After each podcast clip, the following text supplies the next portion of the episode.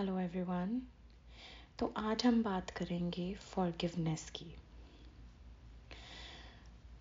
हमें लाइफ में बहुत ऐसे इंसिडेंट्स मिलते हैं जिसमें जो हमारे दिमाग पर, हमारी सोल पर इतना गहरा असर पा देते हैं, ऐसे लोग, ऐसे इंसिडेंट्स कि हम उसे चाह के भी भूल नहीं पाते।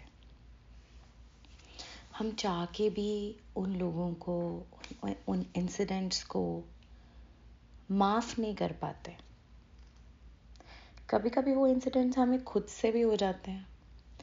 खुद से हम कुछ ऐसा कर देते हैं कि फिर हमें ऐसा लगता है कि ओ माय गॉड ये कैसे हो गया हमारे साथ? ये हमने कैसे कर दिया? तो हम खुद को भी माफ़ नहीं कर पाते।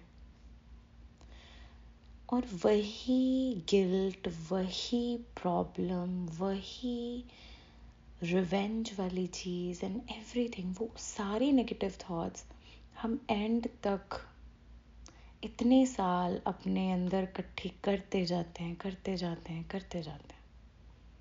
और एंड में कौन परेशान होता है? हम खुद। तो क्या ये फॉरगिवनेस ज़रूरी नहीं है?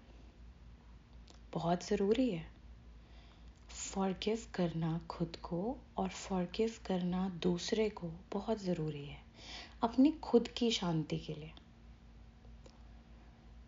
जब हम वो फॉरगिवनेस दे देंगे ना, हमारे दिल के अंदर से, हमारी सोल के अंदर से वो इतने किलो का भार हटेगा कि हमें इतनी शांति मिलेगी कि हम सोच भी नहीं सकते।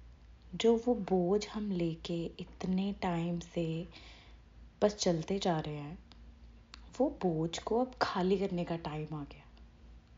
उस बोझ को ख़त्म करने का टाइम आ गया। तो आज हम सब क्या करेंगे? अपने दिल का वो बोझ पहले लिखेंगे। क्या प्रॉब्लम्स हैं? उसे अपने सामने रखेंगे। एक्नॉलेज करेंगे। और फिर उसको छोड़ देंगे वहीं पर। आप उस बात को पकड़कर कब तक क्रिप करेंगे? उस इंसान की गलती को पकड़कर कब तक क्रिप करेंगे? खुद की गलती को पकड़कर कब तक क्रिप करेंगे? आपको क्या मिलेगा उस चीज़ से? कुछ भी नहीं। शांति मिलेगी? नहीं। प्यार मिलेगा? नहीं। अफसोस मिलेगा? बिल्कुल। तो हमें ऐसी चीज़ का करना क्या है? राइट तो आज हम सब ये चीज़ अपने आप को प्रॉमिस करते हैं कि हम ऐसे वो इंसान या ऐसी वो प्रॉब्लम या अपने खुद की ऐसी कोई सर्कमस्टांस को एक्नॉलेज करेंगे, जो हम इतने सालों से ड्रैग करते जा रहे हैं अपने अंदर। कि जब भी कोई हमसे पूछता है ना, कि यार, तेरी लाइफ में कुछ ऐसा हुआ तो हम वो उतने ही दर्द और उतने ही पेन के साथ बताते हैं कि हाँ यार, ऐसा हो गया था मेरी लाइफ में। मैं बहुत परेशान हूँ। ऐसा कर दिया था उसने। बहुत इरिटेटेड हूँ मैं उस चीज़ से। अभी तक मैं भुला नहीं पाया। तो आज हम प्रॉमिस करते कि हम उसे भुला देंगे।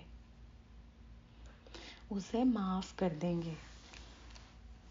छोड़ दो, पकड़कर कोई फ़ायदा नहीं तो लेट गो आज हमारा ये लेसन है कि we will let it go and forgive others and selves I hope आपको मेरी बातें अच्छी लगी होंगी।